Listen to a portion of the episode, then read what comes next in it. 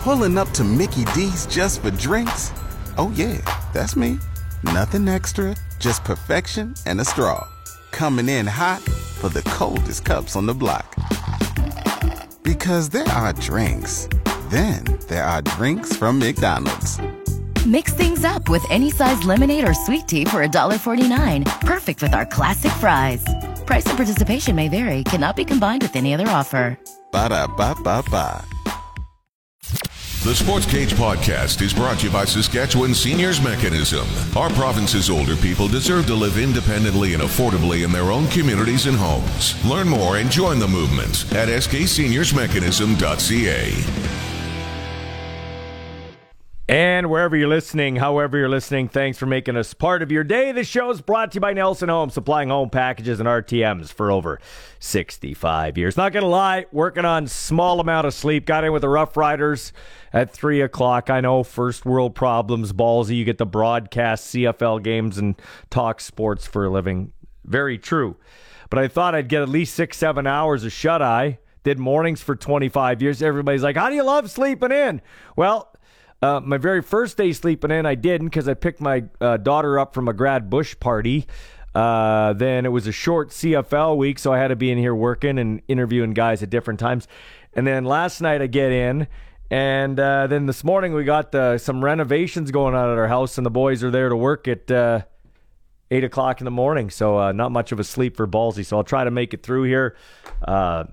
always welcoming your text. You got that hype horn zinger ready to go? I know I told you later, but get that hype horn going there. Yeah, let's go. Sean, let's go. Radio Pick up your roll phone call. and text me up. Radio roll call. Let's go. Yeah. Let's get her going. 936 6262. People are loving that in the broadcast when we're calling their names out. So let's do it here on the Sports Cage, the number one sports show in the province. I'll make you famous. It's powered by Capital GMC Buick Cadillac, Saskatchewan's number one GM dealership. That sounded like an alarm. It's still the, rolling. It sounded like uh, like an alarm for the riders yesterday. They were not ready to go. Speaking of being asleep and being sleepy, Yeah, they were looking bad. Yeah, was. but I mean, come on, we expected that. We'll get into that in our uh, pick six. At least I did. I won a, a few dollars on that betting uh, betting on uh, spreads.ca. Want to give a shout out to a couple of people listening. First off, to uh, Corey Ginther. Used to be a sportscaster in Saskatoon. I think he's living in Lethbridge now. What's up, Corey? Yeah, Corey and his uh, son Carson always check us out on the Sports Cage, and they're uh, resorting to muting TSN and listening to our broadcast because they like it so much. And I appreciate that. I'm not saying that to. Uh, to brag or anything. We've had a lot of people say, Ballsy, I'd listen to you and Luke because I'm loving it, but you're either ahead or behind depending on how I'm listening. Now, if you're listening on conventional radio, which I don't know how many people have in their homes anymore, like an actual radio, I think you're a little ahead of the broadcast. But if you're on the CKRM app, which I encourage you all to get, you're behind the broadcast. I know I'm not an expert on the zinger because I don't know if you know this or not, but I'm do- actually doing the games then. Mm-hmm. But I would assume that you could just, if you're watching the game on a PVR, you just don't you just pause the TV till you catch up to our broadcast or vice versa. That's the easiest way to do it. and then start the game and then don't touch the TV. Like you can't switch channels, you can't do anything. Just leave it on and it should once you sync it up. So do it. That's what I do for Packer So, games. so the do way. it at a commercial break or do it after we score a touchdown or something like that where you know it's a notable situation in the broadcast and get her going. That's Mm-hmm. what you do. So do it. Do it. If that's what you want to do, do it. Anyway, hi to Carson and Corey Ginther. Uh, we appreciate you listening. Also, uh, getting ready to leave on a long trip is uh, Trish Langelier. She's listening in Saskatoon. On Where's the she apps. going? Uh, I think she's going to Belize, if I'm not mistaken. She's going to check it out. She's Belize? She, she might change her life. She might go live there. She's just trying to check it out. I wish I could just pick up and do things. Where, where's Belize, by the way? I don't. It's not Oh, here. it's not here. It's to- warm. It's beautiful. I don't even know where Belize is. Uh, I was gonna look it up, but Yeah, look it up. I'll look we got a up. thing called a Google machine. Anyway, while you do that, we have a thing called Rider, or sorry, check that Sports Cage- Central America. Central America. It's called Sports Cage Rewind. So when it's not Rider season, we take our favorite bit or interview of the week and replay it later in the show. When it is Rider season, the day after a game, so in this case Friday, or it'll be a Monday because the other games would be in, on the schedule on the weekend, we will go back and look at the highlights. So I don't know if we could really call this a highlight package if you're a Rider fan, but here's how the game sounded in edited form on 620 CKRM. Ball and Worthy catches it at his 22 on this near side, across the 30, across the 35, 40, 45, 50. He's on the run, and he could go. Chandler Worthy,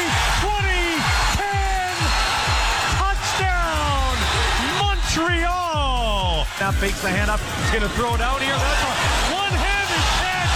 What a play by Eugene Lewis, and he'll be close to a first down. Whoa! Here's the kick. It's up, and it's good. He's corrected his mistake, and it's 10 nothing. Montreal lead 39. Cody takes the shotgun snap, throws a crosser, two-handed catch on the run. It's Mitch Picton breaking tackles, and Picton, who had the game-clinching touchdown from 28 yards out last week. Kaare Vedvik, the snap by Hughes, the hold by Vedvik, the kick by Lauther is up, and Brett Lauther is 10 of 11 on the season. And Harris going down the right sideline, a man behind, coverage to the 20, to the 10, to the house. Kaion, Julien, Grant. Harris looking to the end zone, he throws, and that is incomplete. Good coverage by Milligan on Reggie White Jr. from about the 26 of Montreal. Here comes the rush. Harris steps up. He's thrown to this near sideline. Jump ball, and is it caught by Eugene Lewis?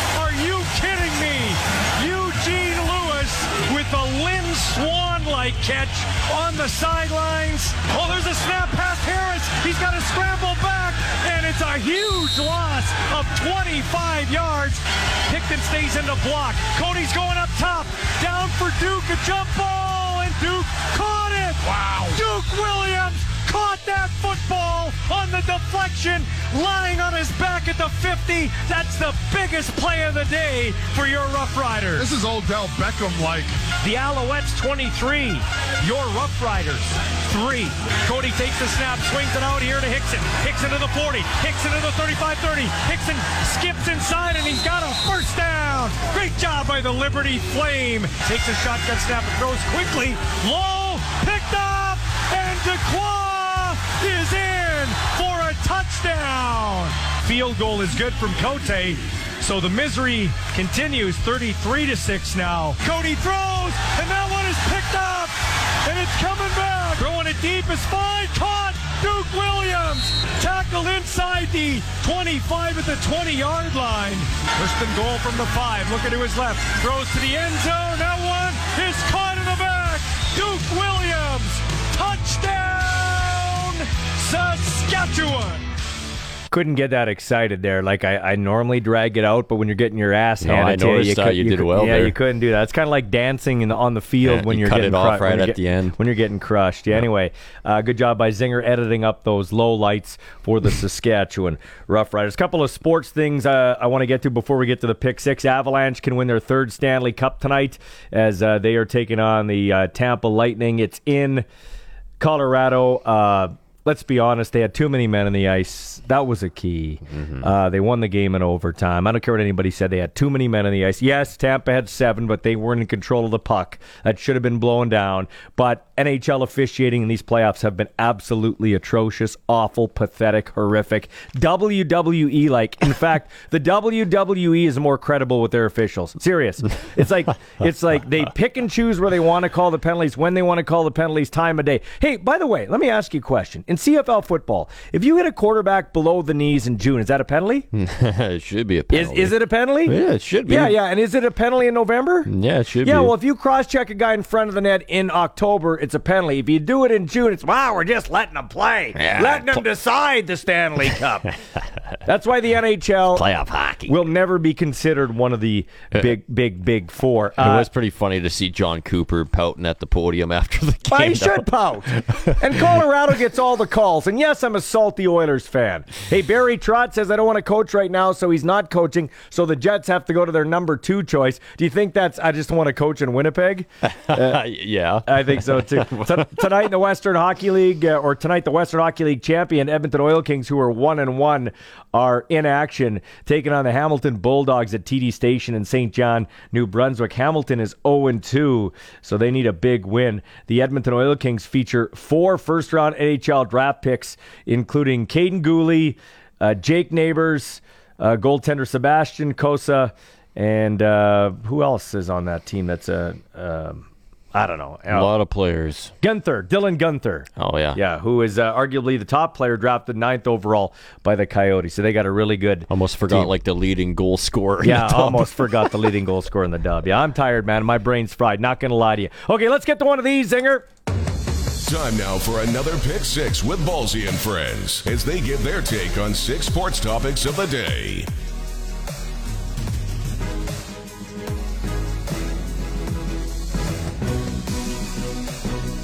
it is pick-up by Nick Marshall. And into the end zone Marshall Coach! And a pick and a six. It's going to be a touchdown for Chandon Sullivan. It's Sorensen to the house. A pick six. All right, so six things about the Rider 37 13 loss in Montreal. This team needs to quit, uh, quit beating themselves with penalties. Yesterday's lack of discipline was troubling and unacceptable, especially since it's the second week in a row for this stuff. This team better be grateful that they have uh, the coach they do, the players' coach, and Craig Dickenson. Because if they had a tougher coach, a, a guy who is meaner, I mean, um, I don't know. He gives them a long leash, but he might have to uh, shorten it because I think some of the players are taking advantage of it. Like I said, might be time for him to tighten the leash. Number two in the pick six from yesterday's game, the offensive line. Now, Logan Bandy had a predictably up and down game in his first start at center. The 23 year old did show some flashes, and then times he looked overmatched by the likes of Almondo Sewell and Michael Wakefield. Of bigger concern, though, the tackle positions. Natai Rogers hasn't performed like the team expected him to, and he's taking way too many foolish penalties. And Taryn Vaughn looks like uh, he's rusty after not playing for almost three years. Uh, he's had two off games here, so uh, hoping he'll get back on track.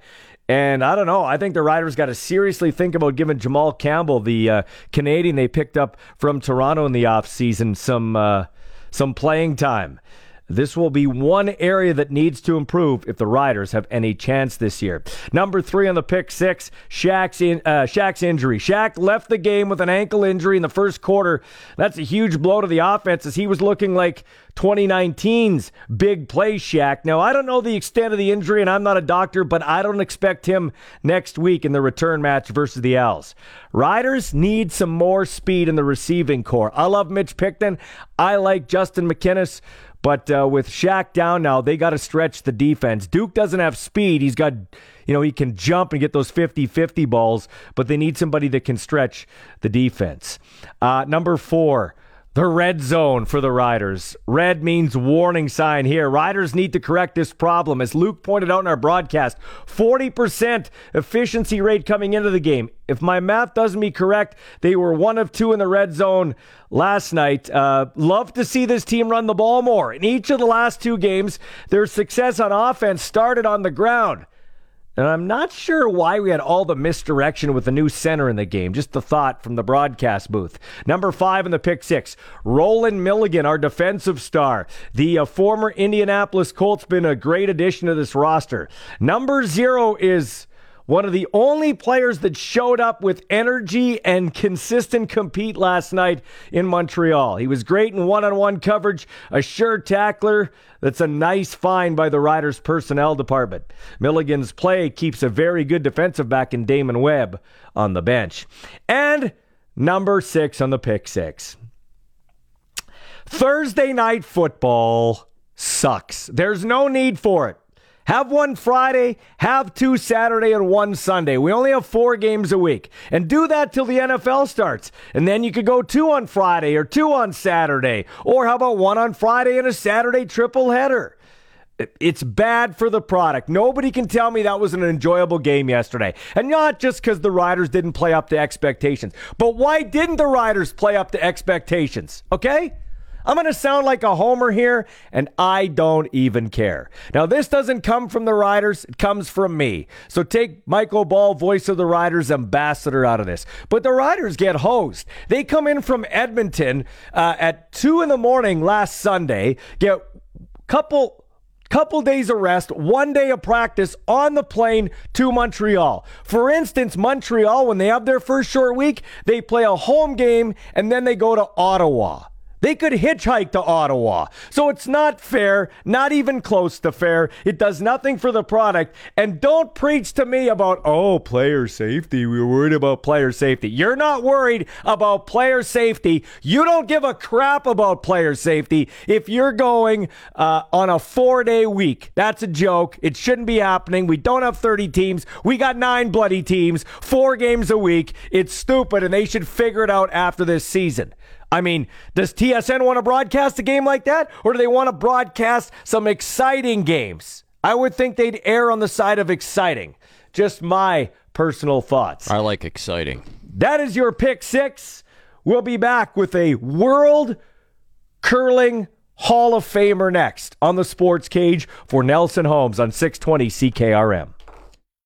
Exciting for me, like it's uh, you know once in a lifetime moment. You only have your first start once, so I'm gonna go out and play for him and and communicate. Did I with give the you guys that? and do my best. Did I give you the wrong cart? I gave you the wrong cart. I gave you the wrong cart. Anyway, don't worry about it. That's my fault. The uh, clutch performer, clutch performance for our friends at. Uh, you can tell I'm asleep. I put the wrong card in.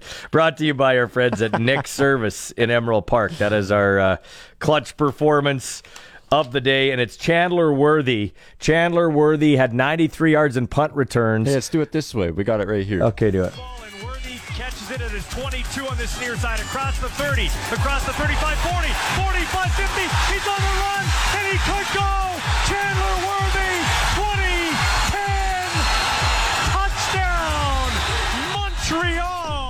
So I swear I put it in Zinger because I edited it up. You, if I show you in the computer, I edited the clip up and put it in there, but I don't know. It didn't. Maybe take. you didn't put it in the W drive. Or know. maybe the computer sucks. Anyway, it's brought to you by our friends at Nick Service in Emerald Park, your local Massey Ferguson Challenger, Rogator, Gleaner, and Fendt dealer. Call 781 1077. Hi, that's it. I'm in a slump. I'm starting slow like the Riders, except the only difference is Riders couldn't turn it around.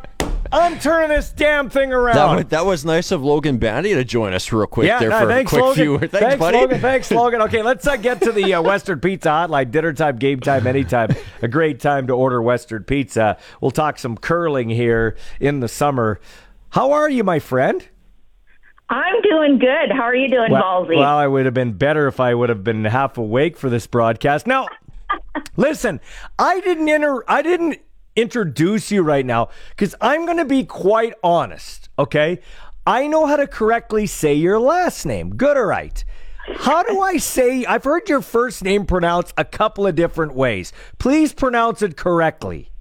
well, I don't know. I, I, I do answer to all of them, but it's Marcia Yes. is the correct um, the way it's spelled, but everybody calls me Marcy. Yeah, that's what I could. People call you Marcy, and I, I think I've called you Mar- uh, Marcia before. I was like, I hope I got that right, but good. At least Yeah, I, no. at least you can't, Uh, you can't roast me over that. Okay, so you are going into the World uh, Curling Hall of Fame now. Sandra, I believe, is in there first, and then now the rest of the teammates get in.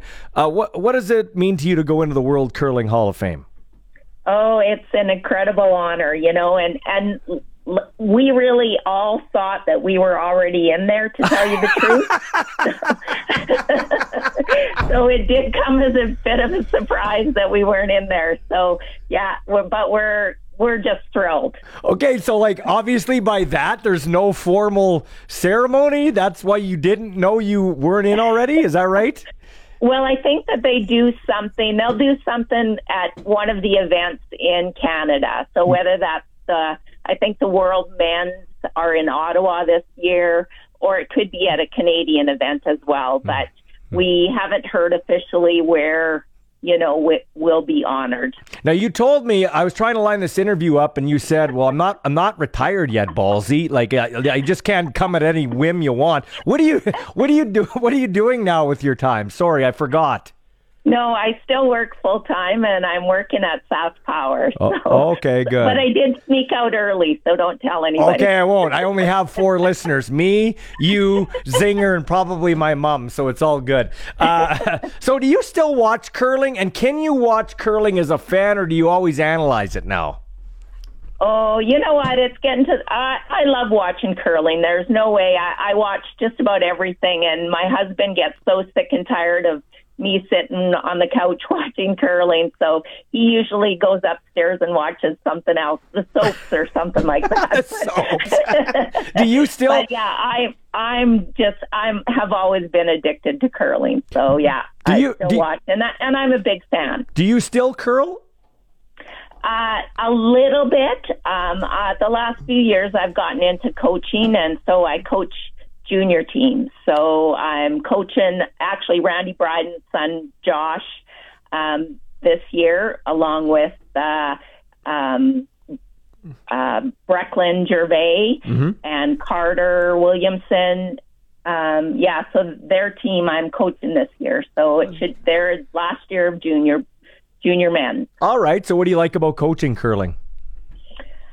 Uh, well, you know what? It's just it keeps me involved in the game. I think that's the biggest thing. Um, and I love when you know uh, they call a timeout and they they want to hear my opinion, and and so you know it's just it's really nice to still be involved. Do you feel like Ric Flair strutting down the strutting down the boards when they when they're like, "Woo, yeah, they want my opinion."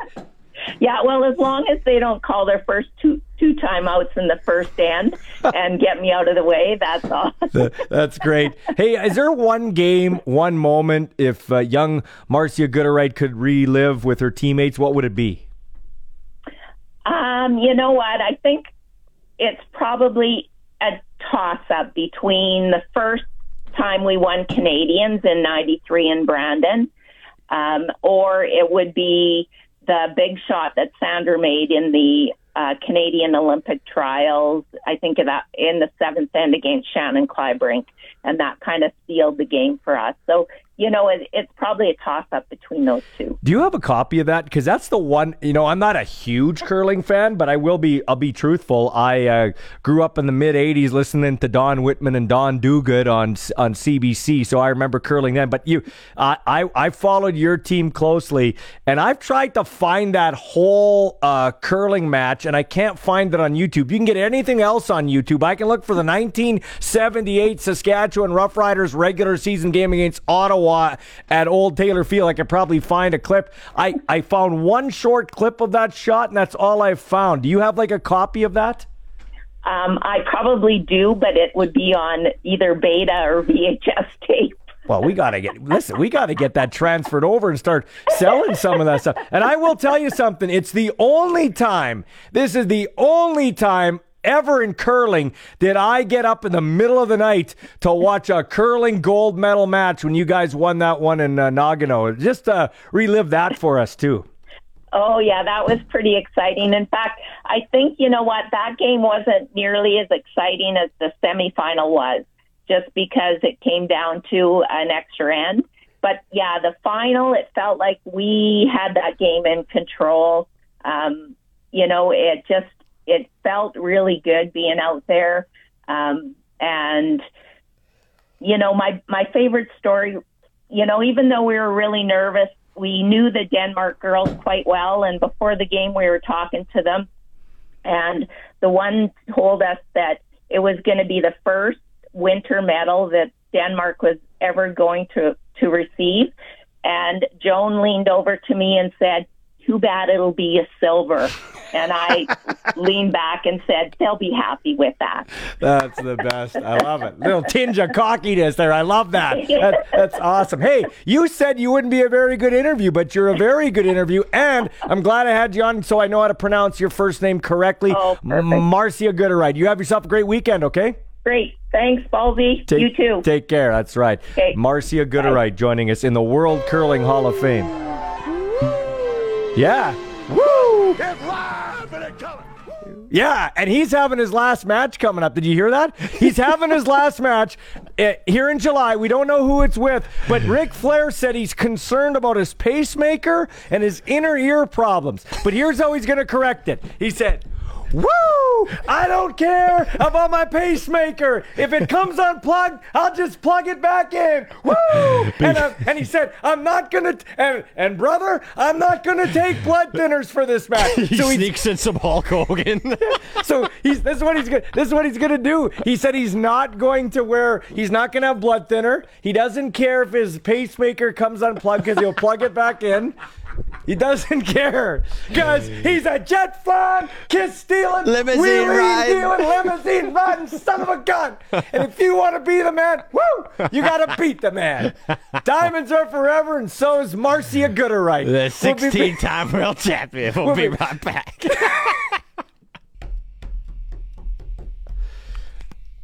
All right, little Metallica. Love it. Show brought to you by Nelson Homes, supplying home packages and RTMs for over 65 years. Thanks to them for their continued support. All our guests come to you via the Western Pizza Hotline. Dinner time, great time. Uh, dinner time, great time. Dinner time, great time. Anytime, great time to order Western Pizza. Uh, should pick myself up one tonight and go watch the Winnipeg Blue Bombers and the Hamilton Tiger Cats. Bombers trying to go to 3 0. Tabby's trying to get off we like to call the Schneid. Our text line is powered by Capital GMC Buick Cadillac, Saskatchewan's number one GM dealership. We were doing our radio roll call. Where are you listening from? And uh, the text line at 936 6262. Zinger just ahead of Dickie's comments from last night. What do you got? Well, I got Brandon here. He says, "Preach, ballsy, preach." Now, I don't know if he's talking about uh, Ric Flair or maybe about your Thursday night football, but either way, valid point. I like uh, I like both those topics. Uh, got another text here that says, "Hi guys, Hi. I am very curious about of your observations about uh, Logan Bandy. How did he do in his first CFL game at center?" Up. Well, I didn't see the film, and it's hard when you're calling the game. Up and down, up and down. I thought Wakefield and, uh, in particular, Almondo Sewell, who played like he was 25 again. That's a tough test to go for a young guy to go up against. Uh, they threw a couple different looks at him. Uh, he was okay. He wasn't terrible. Yeah, it was okay. He's okay. He I'm- sounded good in the starting lineups. We got yeah. An- we got Andrew in Saskatoon. Yeah. Uh, it should not surprise anyone the Riders lost. Having two road games five days apart, playing a desperate, well rested team, a prepared team, playing with a rookie center. Uh, first game as a starter, and frankly, I'd rather lose by two dozen than by one. Uh, the weaknesses are clearly exposed, and we know what needs to be improved. Plus, this will give the whole team a kick in the pants, a kick in the groin, a kick in the jewels, if you will. and uh, hopefully they play smarter next time out. Mm-hmm, yeah, no need to sure. panic yet, Andrew says. No. No, need to panic here. I agree. That's a one off, and uh, I saw that one coming from a mile away, so I totally agree with Andrew for sure. And Peter's uh, Peter's listening on the app in Vancouver right now. Hi, So Peter. How's it going, Pete? I was Get- I was gonna say, is that the Peter who operated the game yesterday? But no, that was in Montreal yesterday, right? Peter Vrionis, the third baseman for the Concordia Stingers. just He's a cannon of an arm. huh? journalism student. Well, that's what he says. I didn't see him Well, throw anything. well, if he's playing third base, he has to have some kind of an arm. Well, he could be, or maybe they couldn't find anybody else to play third base. I have Maybe. no It idea. Must be a pretty bad team then. yeah, no, I don't know. He- he's a good kid though, and he's a Yeah. journalism student. I tried to steer him away from this rotten industry, but Could he- you imagine we turn on the TV one day, he's the starting third baseman on the Braves. It's like, hey, They- there's Peter. that would be great. Make more than operating as an audio engineer in radio for a rider broadcast, let me tell you. Okay, so after the game, we always catch up with Coach Craig Dickenson, who joins us each Monday here for an exclusive interview and takes your calls and texts right here Monday. So remember that Monday he'll be here again, and you can get the straight goods from the coach. But down in the locker room after the game, Coach Dickenson talked with Luke Mullender. Coach, just from the opening bell, really uh, not into the game today. No, they they smacked us right on the opener. You know, you gave up a touchdown on the first play of the game. It's not a good omen. I I was disappointed. I thought we played better. Um, you know, I, we got to look at ourselves a little bit, and I I do think we're a good football team. Maybe we we were reading the press clippings a bit too much. Um, but we got we got it handed to us pretty good. All three phases, really, and special teams especially. We got to do a better job of, of getting off blocks, running with speed, and, and, and putting hats on the ball carrier. So, when it rains, it pours, Luke. And today it was a tough day for us. Yeah, you know, you talked about this on your coaches show segment on the Sports Cage with Michael Ball. Um, the the penalties, the discipline issues. Um, you know, we talked at length about this, and it seemed to pop back up. Yeah, it did, and we'll keep we'll keep working at it. When when adversity strikes, that's when you get those silly penalties. I do feel like they were drawing us off sides on the D line a little bit with some head bobbing, and we'll talk to the officials about that. But the other thing is, we just got to quit guessing. You know, we're you know maybe we're we're just a little bit undisciplined, but we want to continue to maintain our ball get off and all that good stuff. But we got to play our keys, and you, you can't be giving them first and five. You know, we're, we're just not good enough to, to, to do that, and hopefully we can get that fixed. Did did they come out and give you what you were anticipating offensively and defensively? Like they didn't seem to do anything special today. No, they just physically manhandled us. They they had a good solid game plan, but that was just physicality right there. They were they were tougher than we were today. They played harder than than we did today, and they were faster. And they just man on man matchups. Their their guy whooped our guy, and and it was across the board. So, you know, we got to try as coaches to to put them in better spots but physically they just dominated us from a, from the from the opening bell, and uh, we're gonna have to take a good hard look at the film and see why. Um, you had to go in your depth at the wide receiver position again today. Um, didn't seem like much of a drop off, but how's Shaq doing?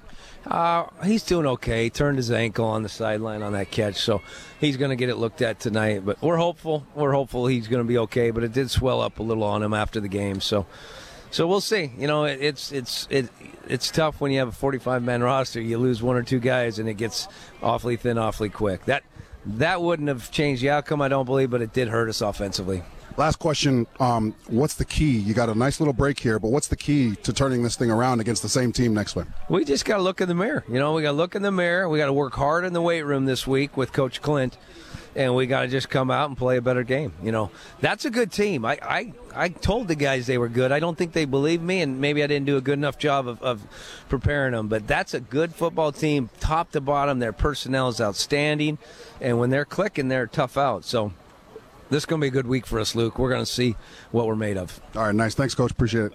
And we are going to see, and uh, they better start listening to the coach, not only in terms of when he says, hey, we're playing a good team, but when he says, hey, clean up the penalties. Don't take advantage of a player's coach. Come on now. One of the guys that showed up on time, one of the few guys that showed up on time, ready to compete with energy, was the former Indianapolis Colt NFL defensive back Rolan Milligan, who was our defensive game star. Our defensive game star, obviously not the result anybody wanted, right? Uh, just talk about how you guys kind of fell behind right off the bat and couldn't get back in it. Uh, they came out more juice than we did. You know, I feel like they were more physical than we were, all three phases, and you know, it was just, you know, it's hard to play play from behind, but you know, we got to find a way. When you came into training camp, you know, there was a few DBs out here that, that had had a little bit more CFL experience than you had, and you ended up starting here. It's been a really fantastic climb from where we've been watching the games. Talk about what's led to some of the success you've had individually um, in your first year here just taking advantage of the opportunity. You know, going out preparing every day, whether it's in the film room, practice, just trying to be my best. You know, I know I'm gonna get my best from my guys, so I got to be where they at. What um what has been the, the sort of the hardest thing to adjust to in this game? Because you got a lot of experience down south, but you come here, you know, especially from a DB standpoint with the waggle. What is what was sort of the most interesting part for you to adjust to? The waggle for sure, and then you know a couple different rule changes but the waggle was definitely an adjustment. Who do you have to lean on in that locker room? You know, as a guy that's that's out here going going through it and, and still trying to catch catch on. Uh, we got a lot of guys that got a lot of experience. You know, uh, Mike Edem, Moncrief, Nick Marshall. You know, just in my room, I have those guys who've been playing in the league for a while. So, you know, if I have any questions or any concerns, you know, it's easy to talk to them, reach out to them. Um, talk about a couple things that you guys need to do to turn it around next week. Uh, back to the drawing board. We just got to prepare like we would any other game. You know, this game's over with. You know, so whole new game. We just got to go digest that film and see what we can get better at, and go back, go out uh, at practice and you know apply it. Off to an outstanding individual start this year. Rolan Milligan's our defensive star of the game. It's 447 with your sports ticker, and it's brought to you by Bronco Plumbing, Heating, and Cooling. They're hiring. Starting salary for service technicians is 75000 plus signing bonus. Give them a call at 781 2090. CFL Week 3 continues tonight. Hamilton Tiger Cats at the Winnipeg Blue Bombers 0 2 versus 2 0. Kickoff from IG Field at 5:30 Saskatchewan time, and a nice juicy Saturday doubleheader tomorrow. Edmonton at Calgary at uh, 5 p.m. and then the one I'm most looking forward to is uh, Argonauts at Lions at 8 p.m. I love those uh, late BC games. And the Colorado Avalanche, they can hoist Lord Stanley tonight with a win up 3 1 in the series on Tampa. Colorado's at home tonight, so we shall see 6 p.m. puck drop. And there is also a Memorial Cup game on right now, and it's three, or sorry, it's one to nothing. Hamilton leads Edmonton in the first period. I'll tell you what, uh, that's it's a gate-driven league, right? CFL still a gate-driven league. I know we got a TV deal from TSN and everything like that, so that's good. And kudos to them; they gave us uh, gave the league money, not us, because I don't get any of it. I'm in radio. Why the hell are they playing 6:30 in Winnipeg? Why not 7:30 in Winnipeg? 6:30 in in in Regina. Like the game starting at 5:30 our time? My only guess is Actually, I think it probably starts at 6 our time, 7 Winnipeg time because they probably have a half hour pregame show. They want people in, in the east to to tune in. I think. Like the, I know, view- but it's a gate, but it's a gate-driven league too. You still have to Yeah. get people at the game. Hey man, I'm just I'm just giving you. An answer, man. Anyway, eh, calm down, Ballsy. Now I'm too awake. Let's head out on the Western Pizza Hotline. Talk with our friend Brian Raymond out there, Flowing Springs. How are you, Brian? I'm doing great. We got a nice sunny day today. Oh, uh, yeah. Beautiful with the golf course. It's awesome. Yeah, it's going to be outstanding, and the weather looks like it's going to be uh, what a 19 or 20 tomorrow and 25 on Sunday. So uh, I imagine things are booking up, and still got some spots. We do still have some spots for uh, for tomorrow and Sunday for sure. And uh, you're right. The weather looks like it's going to cooperate, and uh, we're excited. We're, we're it looks like it's going to be fairly busy, and uh, the course is in great shape. So we're we're looking forward to it. Anybody uh, like uh, I, I don't know if uh, courses have regulations on this, but if you're having a stag or a company like tournament, can you can you play a tournament play out there during uh, active uh, business hours? We certainly do uh, do tournaments, and uh, and we have hosted the odd bachelor party. Uh, you know, with the caution that uh, you know it's a golf course, Yeah. and we expect behavior similar to playing golf. So, but Yeah. uh, yeah, we do. Awesome. Okay, so Brian, if they want to book some spots, how do they go about doing that? All they have to do is give us a call at 543-5050, and of course you can book online now at flowingspringsgolf.com. Hey, before I let you go, the Brian Raymond hole of the day at Flowing Springs. Give me a hole of the day today. Hole of the day. Let's talk about hole number five, which is a par three, and it's almost totally surrounded by water. Oh, I hate those holes. They're so intimidating. I don't like so water. you know, Brian, I can. I've told you this before, but especially on a water hole, I can stand in front of fifteen hundred people and uh, do an MC event, or I can broadcast a football game on the airwaves and not be nervous at all. I cannot stand on a tee box at a water hole. Like, how do I get around that? You just have to uh, practice and make your give yourself some confidence, and you'll be fine. Okay, so and, and do that at Flowing Springs, right? Absolutely, because we got a great driving range. It's a great place to practice. All right, and lastly, Brian, who's winning? Are, are the Avs winning the cup tonight? Yeah, it's over tonight. I hope it is, just because it's too long to watch hockey. This is really late, but you know what? You know, look at how the Avs are playing. I mean, they seem to have a little bit of a step on uh, on Tampa Bay. So, and, and they, I love the way they play. I mean, it's all about puck possession for them. Yeah, that was too many men on the ice, though, wasn't it? Come on, Brian, that was too many You men know, on the ice. you ice. know what? In the especially in overtime, but when you have that the long change, you know, to get to the it's that happens all the time. I know, but it was too many men on the ice. And Tampa, everybody's like, well, Tampa had seven guys. Yeah, but the difference was Tampa didn't have the puck. Tampa didn't touch the puck. They weren't in possession of the puck. So that's the thing. I, I mean, I don't care for either team. The thing that bothers me about the NHL, especially in these playoffs, like this is what I don't like about hockey, Brian, okay? Help me out here, okay? Okay. If you hit a quarterback below the knees in June, it's a penalty. And if you do it in November, it's a penalty. And if you do it in October, it's a penalty. In the NHL, if I cross check a guy in front of the net or hog tie him in October, it's a penalty nine times out of 10. If I do it in the playoffs, and the further I get in the playoffs, say it's the first round, Six out of ten, it's a penalty. Second round, five out of ten, it's a penalty. Third round, three out of ten, it's a penalty. And uh, last round, it might be a penalty one out of ten times. That's how it seems. Well, it, it has certainly been like that in the past, but this is probably the first playoffs I've seen where they've clo- they've called the plays relatively close to how it was during the regular season.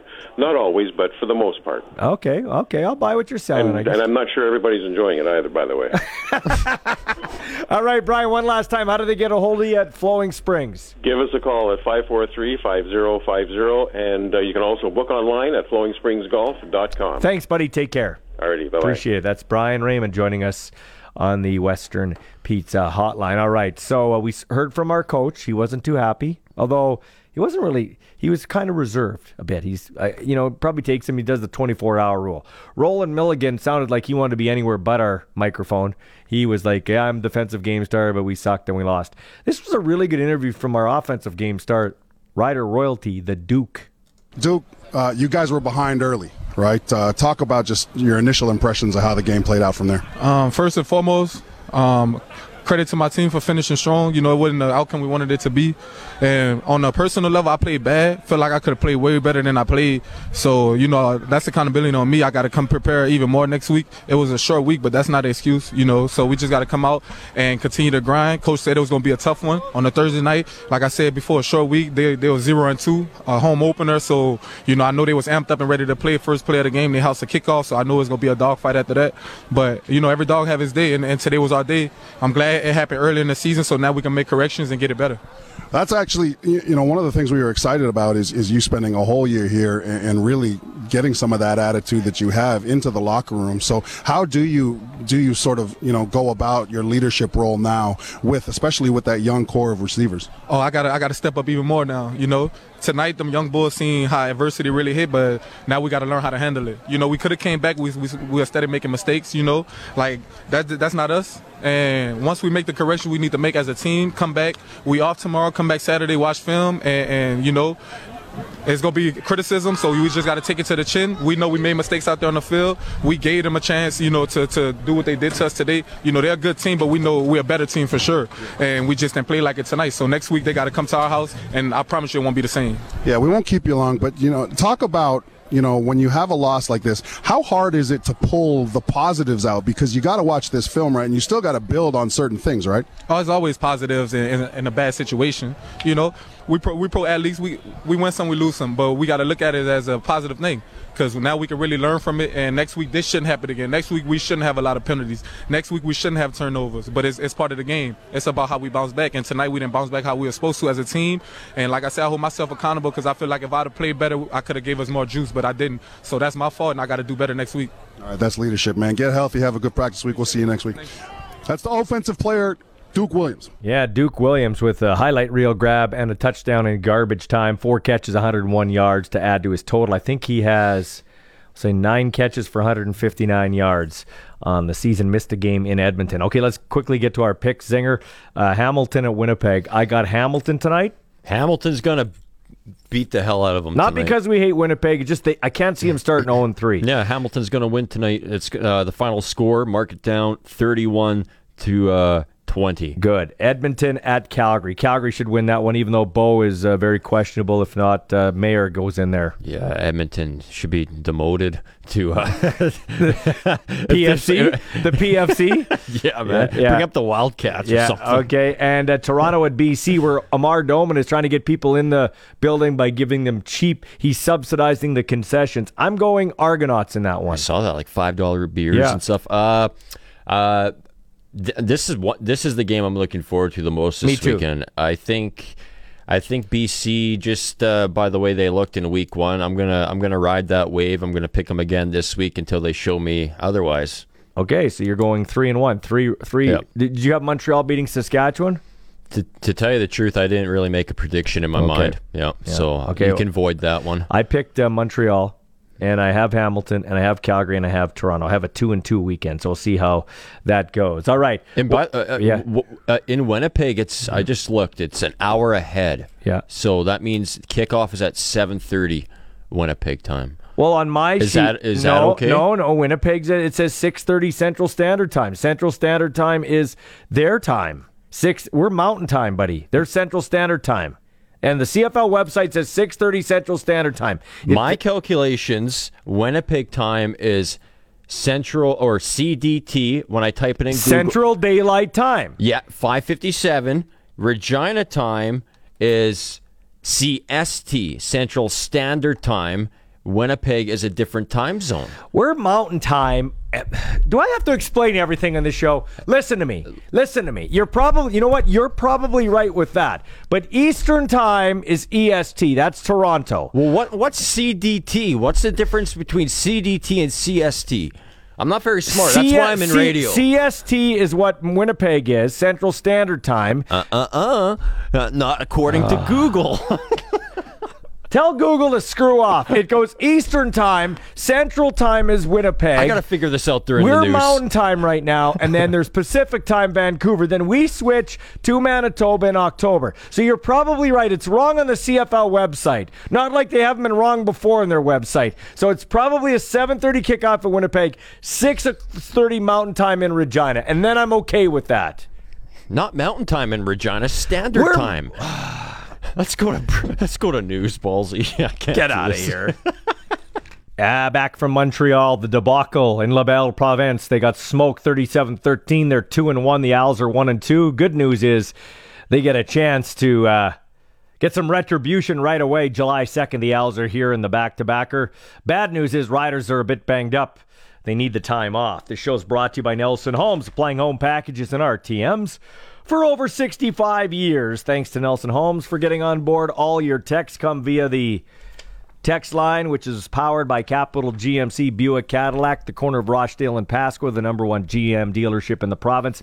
And Zinger, let's go out to that text line at 936 6262. What's, uh, what's shaking over there? We got Arash Madani in Milwaukee today. Yeah, we'll get to him in one second here, but let's. Can you give me a text over Oh, there? Oh, you're for- going to the text yeah, line get first. to the text for a second. Yeah, We, well, we got a lot of uh, texts. Remember our conversation before the break there? How we were trying to figure out the time yeah. zones. I Well, remember I was right. Yeah. it- no, Rose texted in in Regina. She said, "Ballsy, you're wrong. Zinger is right. We are CST all year."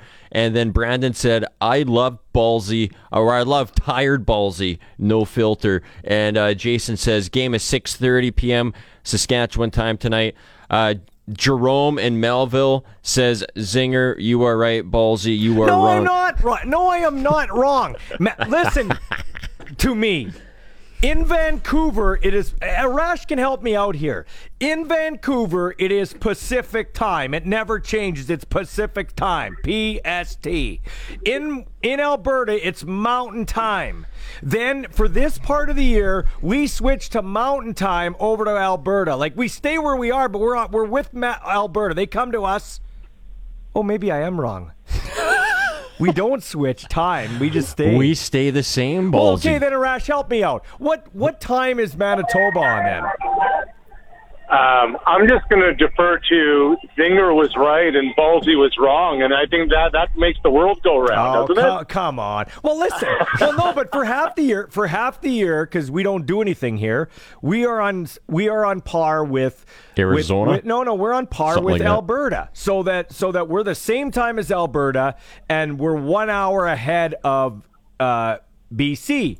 And then we're one hour behind Manitoba and two behind where Arash normally is in the east. Then it switches Yeah. over. We're one hour back, even with Manitoba, one hour ahead of Alberta and two hours ahead of BC. So we are on mountain time, not on Central Standard Time. That's what Winnipeg's on. I'm right. No, Winnipeg's on Central Daylight Ah. Time. We are on Central Standard Time year around. Bottom line, that's the way she goes. Okay, anyway. Let's It go. looked like the Riders were on Pacific time yesterday, guys. They didn't even bother showing up. Yeah, we'll get to that in a second. How about your coach? What was Guillermo Martinez doing that he got suspended five games and can he appeal? He cannot appeal. Coaches cannot appeal in in the major league. So he gets five games because on Wednesday, the day game here, sorry, in Chicago, Martinez came out with a lineup card, and the night before, the Blue Jays were just getting the rough end of the stick on some brutal umpiring. Martinez walked up to Doug Eddings, the home plate umpire from the night before, and said, "Hey, you missed 26 calls last night." And so he got tossed, and then Martinez got in his face, and they said, "Oh, well, you tapped him in the chest." So contact and unsportsmanlike conduct gets you five games. Meanwhile, Tommy Pham uh, slaps Joc Pederson in the face over fantasy football, and he got three games. Yeah, I don't. uh, That that makes absolutely no sense to me. Absolutely no sense. And It's sometimes, crazy. and It's sometimes, crazy. and sometimes, let's be truthful. These umpires have it coming to them. They do. Uh, actually, to be honest with you, I think officials should have to have a press conference after events to explain the chicanery, skullduggery, and tomfoolery that happens on their end. Yeah, no, I, look, there needs to be more public accountability. You know, Doug Eddings, according to the umpscorecard.com, had a 64% accuracy rate on strike calls on Tuesday night. Like, 64% barely got me through bishops in my undergrad in university. I mean, 64% is not good in anything, let alone, you know, the ne- and for context, the next day, the next home plate umpire got 96%. Yeah. So, I mean, it was just so egregious. Yeah, it's crazy. So he can't appeal. That's very interesting that he can't appeal. That's kind of Well, the players can because it's collectively bargained, but the coaches aren't part of any union, right? Okay, so I watched the standings mainly because I want to see how good my Padres are doing, and they are doing uh, fairly well without, uh, well, Machado for a bit and Tatis. I think they have the fourth best record in baseball, but the team that's running away with everything is the New York Yankees, and that gap keeps growing to the point where the Jays are uh, going to be hanging around probably in wild card contention for the rest of this season. Uh, you can't win without pitching. What are they going to do about that? I, I would have thought by now there'd be a move, Ballsy. I don't understand it. They've lost Hyun Jin Ryu for this season and probably next. And, you know, if there's anything you learned last year is that every win counts the same. You know, they finished with 91 of them last year, which kept them one game out of the playoffs. So it's not about waiting until letting something happen. You got to go make something happen. And that's something this team hasn't done yet. They they need more power out of their bullpen. They need at least one more starter, and they haven't gone after it to to go do it. I mean, at, at this point, I know it's you know mid late June, but and the trade deadline's five weeks away. But deadline doesn't mean you can't be proactive about it. Mm-hmm. But it doesn't seem like there's any appetite for this team to do that. Are you hearing any names in terms of arms they might be interested in? No. And that's that's probably the more alarming thing. They're, you know, talking about the draft and this and that. I mean, let's remember that even if you didn't want to make a trade, there are a couple of Sergio Romo uh, just got released by Seattle. He'd be worth a look. Bring him in. It Mhm. doesn't cost you anything. Mhm. League minimum, right? Yeah, absolutely. Um, do something, and they're not doing anything right now. hey, I was going to ask you. Uh, you're at Miller Park there in Milwaukee. Uh, where does that one rank in terms of the ballparks you go to? It's actually a nice one. Um, I mean, I'm a Vikings fan. Coming to Wisconsin is always brutal, but it's actually a great park. It's got a retractable roof. I've been here for the postseason before when they played in NLCS against the Dodgers, and it was rocking and rolling. Um, but the sight lines are terrific. If if you're a foodie, uh, no shortage there. It's a baseball town. There's no question about it, and they love their Brewers. It's natural grass, even for a retractable roof. Um, worth coming down for if you like fried cheese curds, Ballsy. I'll tell you what, man. My first trip to Montreal, I've been to Montreal in the airport, but never hanging around that city. I'll take Montreal uh, any day of the week over most Canadian cities. Uh, Oh, the people were it's poli- great. people were polite. It was clean. Uh, it it has history, and you can't get a better sight line from the broadcast booth than at rickety old Molson McGill Stadium. No, absolutely. And in the summer, with the view of the mountain in the backdrop, it is spectacular. Now, it didn't look too good for the Rough Riders last night. I was there. I have my own takeaways. I already uh, told some of those. What are your takeaways from that game? Well, I mean, one of the main ones is it's ridiculous to have one day of practice leading into a game, yeah, especially a road game. I mean, that's one. yeah. Two is, and I know he doesn't like hearing it, um, I'm still not sold on Cody Fajardo. I really am not. Hmm. and you know it, it's a it's a tough situation to be thrown into, but that Montreal defense isn't the '85 Bears, uh, so that would be you know that that's another one. But more than anything else, eh, I don't know, barring injury, when Vernon Adams is getting his job back in Montreal, Baldy. Yeah, Trevor Harris looked real good. He looked on point. I loved his decision making. Um, he got helped out with some great special teams play from Chandler Worthy, who looked like a second coming of Henry Gizmo Williams. Every time he touched the ball, he was gone. Um, and uh, yeah, but Harris, I don't know that Vernon Adams gets his job back. To be honest with you. I mean, look, it's a production and a results business, and they are efficient with Trevor Harris, and Trevor Harris has a grasp of the offense. Mm-hmm. And here's the other thing: we, you know, so much oxygen was spent in the off season talking about how Khari Jones is on the hot seat. Khari Jones is a good football coach. Montreal effectively won that game in Toronto. The kicker missed a chip shot. Uh, that's a good win for Montreal last night. Khari Jones is doing his job and doing it well. I'm hearing a rumor that the hot seat thing is Danny Maciocia wants to get back into coaching. That's what I'm hearing. Well, I don't know. I don't know. Um, I can't. I, I think Danny. Look, Khari wasn't Danny's guy. Let's put it that way, right? So I think Danny. I do believe Danny wants to have his guy in there. I don't know necessarily if he wants to do it full time, maybe in an interim role. But it's going to be really interesting if the Als can win this season. Does Khari Jones go to ownership and say him or me? A last question for you. I know you're busy in Milwaukee. You got to go right away. Do you think the Riders are taking advantage of a good guy coach and Craig Dickenson with all these penalties? No, I wouldn't say that. Um, look, it's early in the season, and you know, it's let's look over a sample size. I, I I don't think that has much to do with it, but I think it's there. There's a mental toughness, mental focus component to it. I like the idea, though. If it's one thing to take a pass interference penalty trying to make a play, it's another when it's something like offside and that seems to be, you know, the trademark of this team. So uh, that can be corrected, and that can a message can be sent by releasing a player or 2 Mm-hmm. I'm intrigued to see what happens if this keeps up. Luke, or Luke, I just got a text from Luke listening to your comments. Sorry, Arash, thanks for your time. Have yourself a good uh, good evening uh, watching Blue Jays baseball in Milwaukee. Thanks, Baldy. Take care. That is Arash Madani, coast to coast with Arash Madani, brought to you by Smart Investing Solutions. Be smart with your money. Call Brian Golly at Smart Investing Solutions, 546 2533. Western Pizzas, the hotline.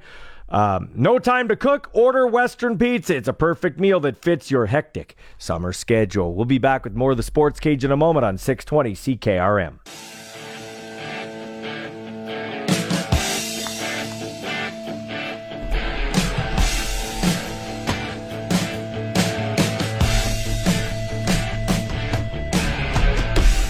I get my thrills from being a degenerate gambler. And I'm betting on the CFL tonight, Zinger. I put 12 bucks on the Hamilton Tiger Cats. Eat 'em raw. I had 15 left in my account. I put 12 on the Hamilton Tiger Cats. Do you remember that CFL Yeah, video on yeah, Friday Night Football and yeah, that tabby yeah. flying? Eat 'em raw. Eat 'em raw. Oskee wee wee. Oskee wawa. They're a little different there in Hamilton. They're not playing in Hamilton tonight. They're playing in Winnipeg. Uh, it's the Bombers and the pig. Hamilton Tiger Cats. And we're going to talk to a Winnipegger right now. I think he's on the Western Pizza Hotline. Oh, yeah. If I'm not mistaken, you can uh, order the Rege- uh, Rough Rider Suite deal from Western Pizza, and you and a friend could be watching a Rider game from a luxury suite. Ask your local Western Pizza locations about their specials. Eddie Steele in the trenches each and every week on this show, each and every week on our pregame show. Eddie, how are you?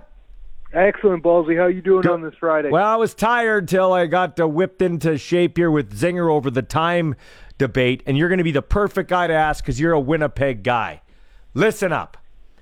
Tell me I'm wrong or right here. Remember who's hosting the show? Me, not Zinger. Eastern time is Eastern time. Right now, we are two hours back of the Eastern time zone. Manitoba is an hour ahead of us. We stay where we are in Saskatchewan because we don't change. And then Alberta is with us now, and BC comes up an hour. So are we mountain or central? Right now, I say you're mountain. Yes! Boom! Eddie Steele from Winnipeg, Manitoba said it, Zinger. I am right. You are wrong. End of debate. No more text on that. Eddie it. Steele, Grey Cup champ in the trenches, shutting you down, Zinger. Yeah, that, that's some weak Zinger, ass. Zinger, shut your mic off and be quiet in this segment while grown up So, while Baldy, grown ups is talking. then? What's that? Good segment. We can call it a wrap. Yeah, no, no, not a good segment. I need to talk See to ya, you. Eddie.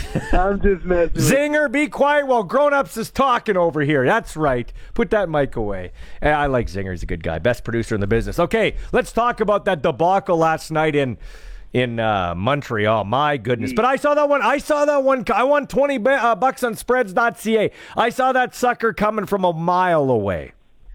Yeah, it was pretty predictable. Uh, short week, right? In Montreal, although they've been 0 and 2, they've been knocking on the door. They've lost uh, the first two games by last second kicks, or uh, not both kicks, but within field goals.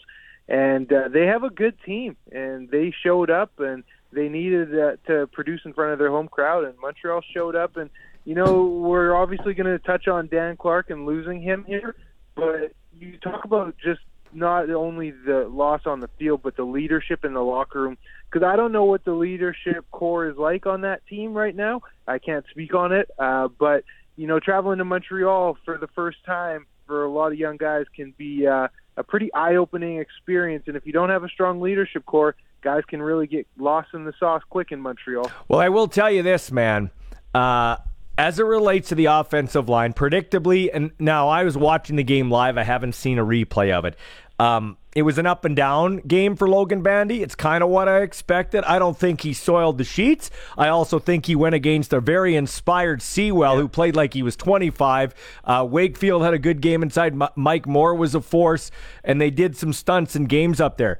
A bigger concern to me, Eddie Steele, isn't my center. Now, leadership, big time. Okay, with Dan Clark, and he is a stud and he's a gritty guy. But it's my tackles.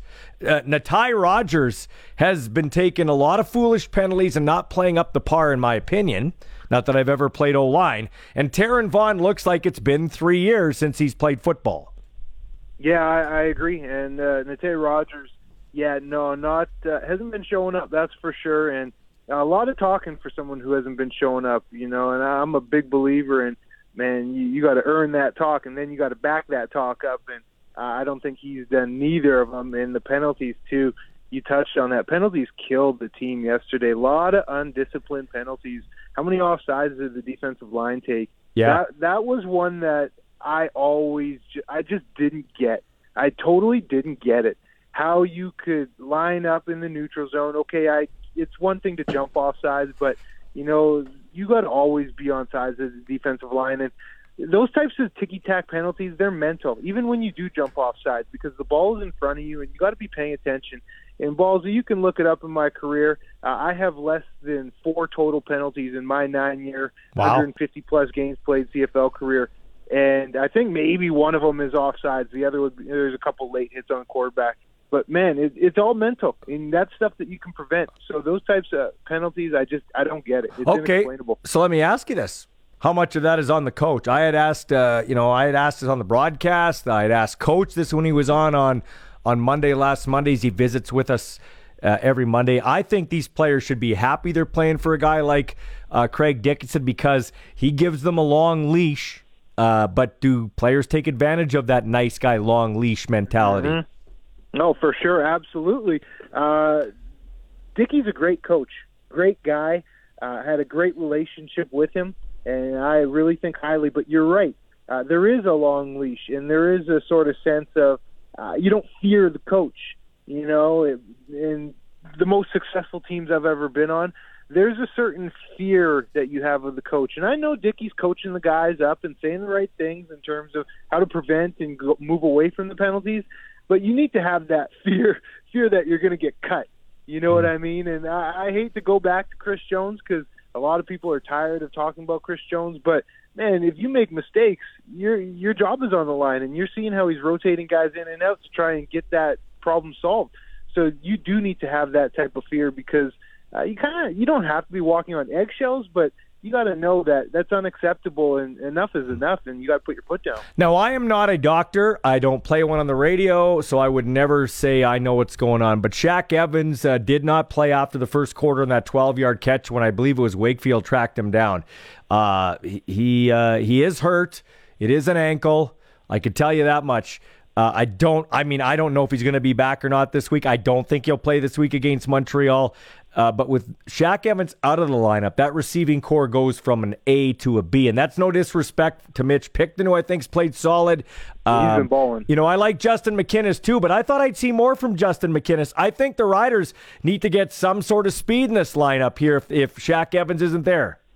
Yeah, yeah, that wouldn't uh, that wouldn't hurt at all. And you know, you speak on speed. And, I'll be I'll be real. Pick he surprised me yesterday. Mitch Picton mm-hmm. uh, with his yak. He looked a lot quicker. It looked like he's really been working on his craft, and it's really coming to fruition now. It's pretty great to see.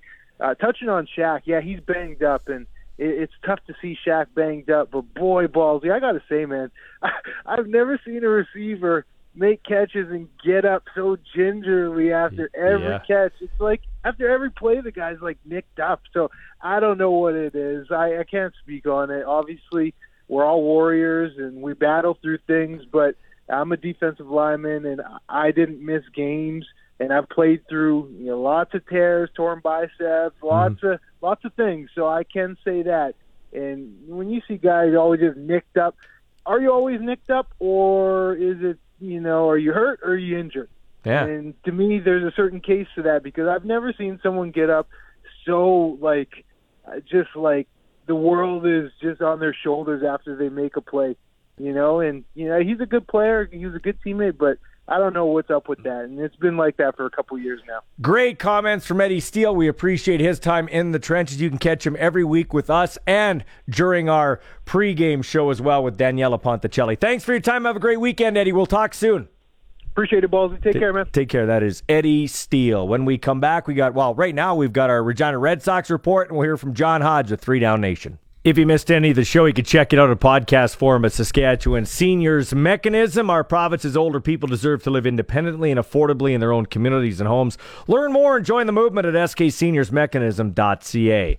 Show is brought to you by Nelson Homes, applying home packages and RTMs for over 65 years. We'll get to more of your text, 936 6262. You can weigh in the good, the bad, the ugly, what you thought of the game, what you thought of the broadcast. What you... Here's what people are getting upset about. I'm going to get the John Hodge of Three Down Nation in a second on the Western Pizza Hotline. Some Rider fans are uh, saying that I get too excited for the visiting team scoring. Well, when your team doesn't score, what else are you going to get excited about, is what I would say. And it's a football play, and it's exciting, and I like the game. I'm more excited for the Riders, but uh, I'm not, not going to get excited when I see a great play, like a one handed catch for Eugene Lewis or a kickoff return to 88 yards for a touchdown. Damn it, we don't see any kickoff returns in the great NFL. Do we see punt and kickoff returns and the oh the NFL's the greatest. No, we see it in the CFL. So of course I'm going to get excited. So that's my rebuttal to that. Would But you agree, Zinger? Yeah, when you listen to your call though, when the visiting team makes a big play, I, me personally, I can still notice the difference because the inflection is still more downward compared to upward. Like it, I, I could tell. Maybe it's because I've listened to a lot of football games. That's before, right, but- and, and you could tell when a true artist is doing his thing. That's right. So don't don't you worry about it. Yeah, don't you worry Block about it. out the haters. By the way, Zinger, a little tutorial here before we get to John Hodge. If you want to listen to the broadcast, you, you pick a key spot in the game, like if it's a touchdown or a commercial break. Pause your TV till the radio catches up, or vice versa. Then start, or your app is where people generally listen. Then Mm-hmm. start your PVR and don't touch your TV, and it should be synced in. And if you don't have DVR on your TV yet, you have uh, over a week to get that set up There you for go. Saturday. Can't help you. Can't help you if you've got an old black and white and the old rabbit ears. I can't help you. Okay, that means you're in It's radio. 2022 It means here. you're in radio and you can't afford anything else. Let's get out on the Western Pizza Hotline. Say hi to our friend John Hodge at Three Down Nation. Who's got all the money. He's got the sixty. How big's your TV at home, John? Oh, I just bought a new one, Ballsy. It's nice and big. Yeah, how big? Just bought a 75 inch. See, look at the money they got. That's what I Three have, Down Nation. John. I have a 75 yeah, incher, John. Yeah, yeah, yeah. hey, hey, I mine's small, but it covers lots of the wall. Does that make sense? Well, they, they say they A say it's, wall? It's, Yeah. it's how you use the size of the television. That's right. That's right. Mine mine can turn all over and cover the whole room. So there you go. That's my TV. Anyway, guys, uh, this is a family portion of the show. John Hodge, I don't care what size of TV was on last night. The Rough Riders didn't look good. But I will tell you this. There's absolutely no reason for us to have Thursday night football. And don't give me the TSN television crap. Would they rather have a crappy game broadcast or would you rather have good uh, football on TV? Because that was terrible football product to watch yesterday and broadcast on the radio. Well, I, I think you can. I think there's a way that you can have your cake and eat it too. You just have to schedule it properly. I think the Riders were set up for a little bit of failure yesterday because they played Saturday and they played west, right, uh, of, of Yeah. where they're based, of course, out of Regina, and then they had to fly to the easternmost location and play on on four days rest. They got which is just hosed. John, John, they got hosed. Montreal's going to play. Montreal, every team goes through it. I get it. I'm not just saying this on the Riders' behalf, but the Riders got hosed. Montreal's going to play at home, and then their back to back are first ones against Ottawa. You could hitchhike. Like, uh, John Hodge could. Could wagon over the Montreal Alouettes to Ottawa. That's how far it is. Like, come on, the Riders got hosed, man. I would agree with that, and and I think that I, I personally really like Thursday night football as a product, but I think that the league should do everything within its power to, at the very least, ensure that you don't have teams flying across the country, and you certainly don't have teams who played on the previous Saturday playing in that game. At least, at least, leave it to teams that were on the Friday which is at least giving them five days. Because yes, I, I agree. This this particular instance in the scheduling did not seem equitable, and and the proof was in the pudding on the field. I just think for bigger cities, uh, and you'll say, well, the people go to Montreal Canadiens games or Vancouver Canuck games on a uh, on a uh, on a Thursday. Well, we're not at that level in the CFL. We got to rebuild it up, and I think that you should go Friday, Saturday, Sunday, and at least uh, for sure try to get those bigger centers on the Saturday or Sunday till the NFL fires up. So people, they it- it's just a mentality that I got more time to get to the game, less excuses. You know what I mean? After work and all that stuff. Well, I, I mean that, and that could be. I, I don't have the the data for attendance and ratings on a day per day basis, but I do know that there are some teams in the league that like having the Thursday games because they know that fans, especially in the summertime, want to get out to the lake on on mm-hmm. Fridays and and enjoy their weekend. So I do think that there is a time and place for Thursday night football. It would just depend on on each particular city, the culture, right, and and also the time of year, right. Fans are not looking to get out on the weekend in November, but on, Yeah. a, on a beautiful June weekend, may, maybe yeah, you do want to avoid the cabin rush and, and and the cottage folks who want to enjoy their their second homes for the summertime when they can and the weather's nice. That's a good uh, point. So, uh, as we unpack this, a guy from the outside, I'm close to it because I cover the team. Uh, do you cons- uh, consider still the Rough Riders a, a good football team, and that was just set up for failure, like we said? Well, I mean, I, I don't think the riders should be entirely let off of the hook. I mean, th- there were extenuating circumstances with the scheduling. We know that Cody Fajardo was braced; he was not 100 percent. We know that Dan Clark suffered a terrible leg injury. Logan Bandy making his first career start opposite a future Hall of Famer in Almondo Sewell. So I do want to give credit to the Riders where credit's due. They were not set up for success. However, they looked like a tired, disinterested football team. So I, I think there's it's, I don't think this is a black and white situation. There, there's some gray here. Do I think the Riders are still a good team? Absolutely. This is a long CFL season. Right, we're back to 18 games this year. The CFL season is a marathon, not a sprint. And over the course of an 18 game season, doesn't matter who you are, you're going to have a bad game. The Riders had theirs yesterday. Yeah. Uh, I, in my view, you, you burn the film and you move on. Right, they get a chance to have a nice long rest now and then host these same Alouettes and prove their medal against the exact same team. And I think they're going to look a lot better, especially with more opportunity for Logan Bandy to run the number one offense at center. Time for Cody Fajardo to get back to 100%, hopefully.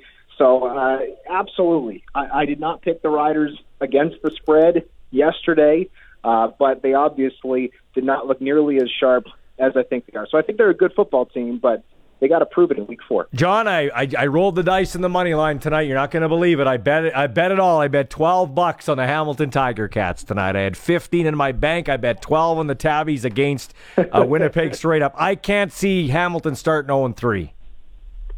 I have also picked the Tiger Cats tonight. I have, and I think the Bombers are, are an excellent football team.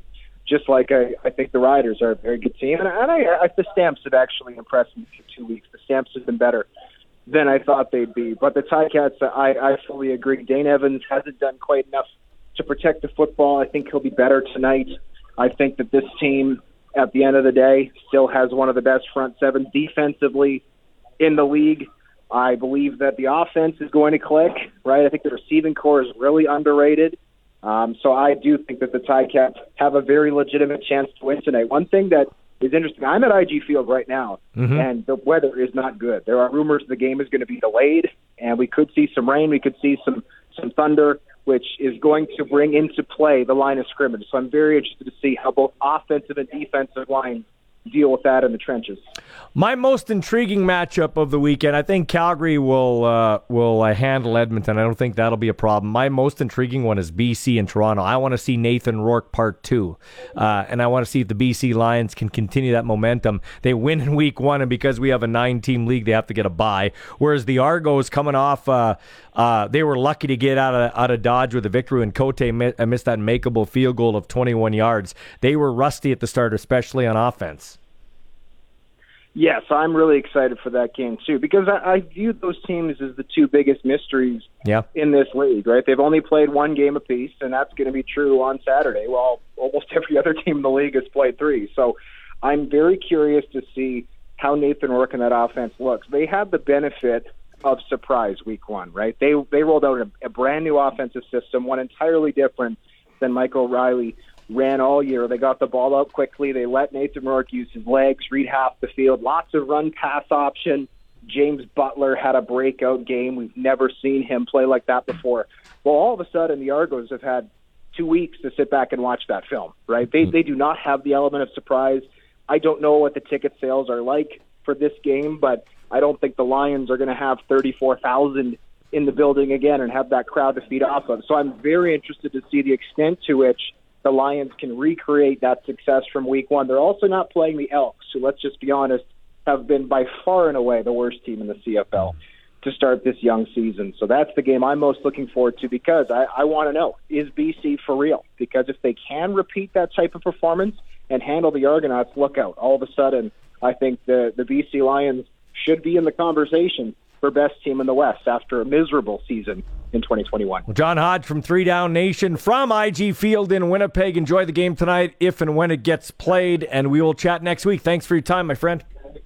Thanks, Ballsy. Anytime. John Hodge joining us with some great uh, words there on the CFL, trying to walk me off the ledge as it relates to Thursday night football. When we come back, we'll get to some texts and we'll hear from Duke Williams. This is the Sports Cage with Ballsy and Zinger on 620 CKRM.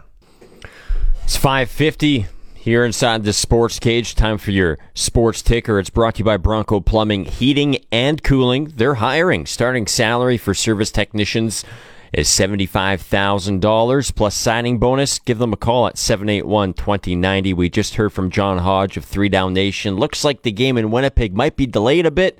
Thunder, lightning, rain, you name it. It's all in the area right now around Guinea Pig, Manitoba. So we shall see uh, what time the kickoff is there. Hamilton, Winnipeg tonight, a juicy doubleheader tomorrow. And I mean juicy. Edmonton uh, taking on the Calgary Stampeders at McMahon Stadium. And then the nightcap, Toronto Argonauts taking on the BC Lions, 8 p.m. kickoff from BC Place. All right. So, uh, Zinger, let's get to some texts at 936 6262. Our text line powered by Capital GMC Buick Cadillac, number one GM dealership in the province, up there in the corner of Rochdale and Pasqua. Yeah, we got a lot of texts flowing in here. Oh. Keep them on coming too. There's something I gotta pull the monitor. I forgot my glasses today, Ballsy, so I gotta Oh, God. get Do this. I have to come in there and read? What? I- do I have to do everything? Oh man, MS deteriorating my eyes. I got oh, a wasting disease. Excuses, excuses, excuses. Oh, poor me. Nobody has it worse. diabetes. I got diabetes and I'm old. What do you want to trade? Nobody has it worse than me. Yeah. Uh, uh, Heather, Heather from Ottawa. She thinks uh, Thursday night football's the worst. Yeah. She uh, went to Montreal for the game yesterday, and uh, she says totally support you in your campaign against Thursday games. The team looked tired from the get go, and I think it's just unfair not only to them but to those who drove all the way there to watch such Yeah. a poor game. And uh, she goes on to say, "But I have another question."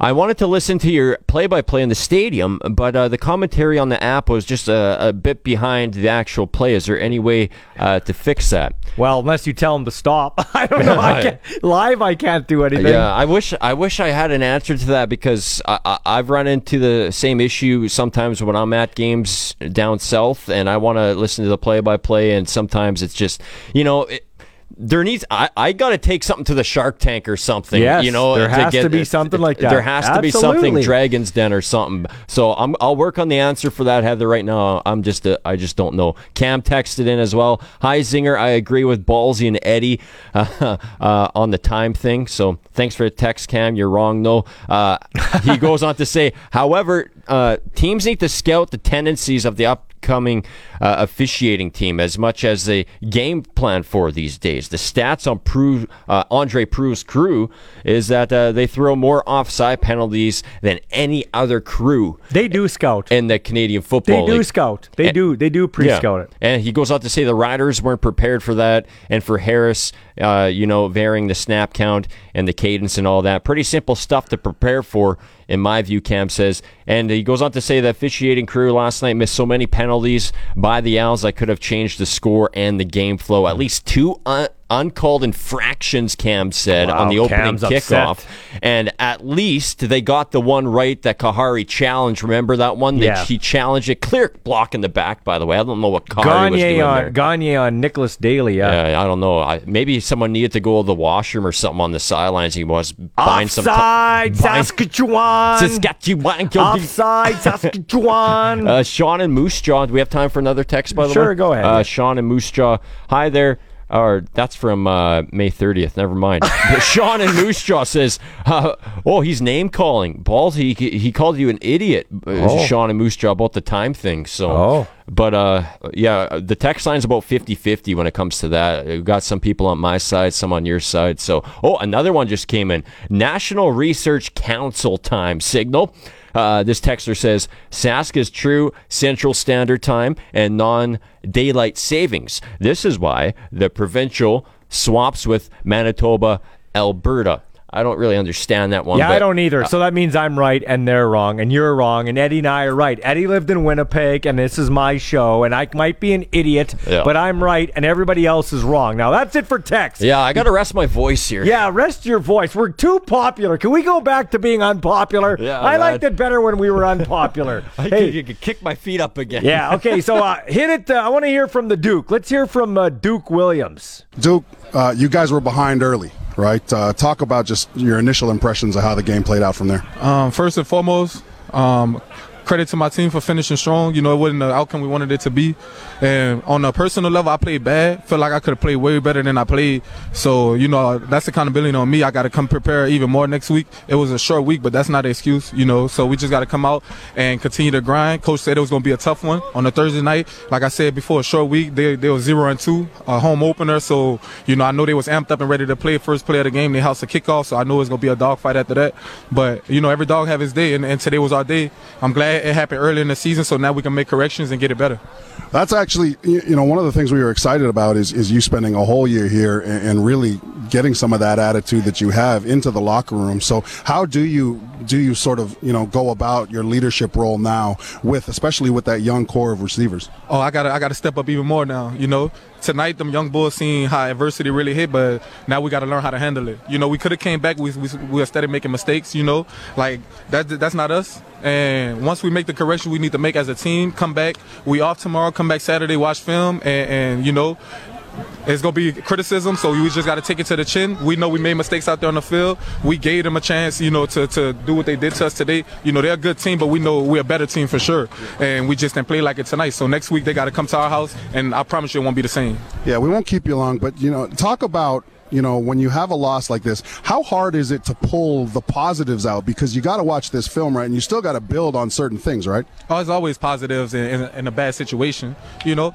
We pro, we pro athletes. We we win some, we lose some, but we got to look at it as a positive thing because now we can really learn from it. And next week this shouldn't happen again. Next week we shouldn't have a lot of penalties. Next week we shouldn't have turnovers. But it's, it's part of the game. It's about how we bounce back. And tonight we didn't bounce back how we were supposed to as a team. And like I said, I hold myself accountable because I feel like if I'd have played better, I could have gave us more juice, but I didn't. So that's my fault, and I got to do better next week. All right, that's leadership, man. Get healthy. Have a good practice week. We'll see you next week. That's the offensive player, Duke Williams. And he might be called upon big time now with Shaq uh, hobbled by an, what we think is an ankle injury. When we come back in the other side at 6 o'clock, we'll hear from the color commentator on the BC Lions radio network, Julio Caravatta, get his thoughts on the big game against the Toronto Argonauts. Still awaiting the Bombers to start with Hamilton in Winnipeg. Friday night football could be delayed because of inclement, shaky weather there in uh, Winnipeg, Manitoba. We'll also do our pick six and uh, get to our highlights from last night's game. We call it the Sports Cage Rewind. We'll do that before the show is over. This is the Sports Cage for Nelson Homes on 620 CKRM. The Sports Cage podcast is brought to you by Saskatchewan Seniors Mechanism, advocating for Saskatchewan's older people for 30 years. SKSeniorsMechanism.ca. Welcome to the Sports Cage for Nelson Homes, supplying home packages and RTMs for over 65 years. Keep the text coming 936 6262. Our text line powered by Capital GMC, Buick Cadillac, Saskatchewan's number one GM dealership. Even if you think I'm an idiot, I'm okay with idiot texts. Good, bad, otherwise. I got a thick enough skin to read them. Well, Zinger does. He'll read them. He doesn't care. As long as you're not cutting down Zinger, then he'll start to cry, leave the control room, and I have to do all the jobs. So. Yeah, like I had to do that t- twice last week. I know. I don't, want to see do that cry. anymore. It's the weekend. I don't want see go home cry. happy tonight. That's right. That's right. And I, next time, bring your glasses so you minimize the excuses for your terrible performance. Okay. Oh, woe's all right. me. all right. Uh, when we head out in the Western Pizza Hotline, we want to tell you that no time to cook. Well, order Western Pizza. It's a perfect meal that fits your hectic summer schedule. When this guy comes to Saskatchewan the next time, I'm going to take him out for a Western Pizza. He's Julio Caravatta, color commentator on the BC Lions radio network. Have you had a Western Pizza yet? No, but I, you know me, I will gladly, gladly follow you to the Western. I'm going to take. We're going to go. We're going to. You and I are my to favorite things to eat. Yeah, well, that's good, and, and and one of my favorite things is to visit you. I'm glad we get to do it on the phone. But yeah, uh, when you come to town, my treat, I'll take you to Spiro's Place Thanks, in buddy. South Regina, and we'll go Western Pizza it for sure. Wings and pizza. Okay, let's talk about quarterbacking. Cody Fajardo. Some fans calling in here last night. They're upset. Some people talk about inaccuracy, inconsistency, forgetting that he had completed 72.4 percent of his passes, just behind Nathan Rourke, who'd only played one game. But the question I have for you is. This guy is banged up. He had one day of practice. He's on a left knee brace. How much does uh, uh, even a minor tweak of a knee? I don't know what the extent is. I'm not a doctor. I I'm not into likes and clicks, so I'm not going to start spreading rumors. But you played quarterback. How much Yeah. does a how much does a knee injury affect the quarterback's psyche, his mentality, and even his precision passing the ball? Because I would think planting, uh, you know, it's your left knee if you're a right-handed quarterback. Yeah. Oh, yeah. No, it, it has an effect. There's no question about it. Um, you know, obviously it has has an effect physically because, as you say, right, like you're you're planting on that leg, and especially you know with Cody, he's a he's a guy that is very mobile. Like he's moving, he's constantly moving, and you know, I just I just watched that uh, game. Um, I, I, I taped it and uh, watched it uh, just recently, or just a few hours ago, with Montreal and, and Saskatchewan, and you know, he, he's a guy that was he was under siege. You know, I mean, he he, he didn't have much time at, at, at on certain plays, and um, but as far as the injury goes, it has an effect on you physically and and I think mentally, right? Like I think if you know there, there's there's a problem there or the pain there or whatever it is, like that starts to wear on you, right? And and it is sometimes um, it can affect obviously your your your accuracy because maybe he's not putting all the pressure on it. He can't transfer all his weight. He can't twist. He can't turn.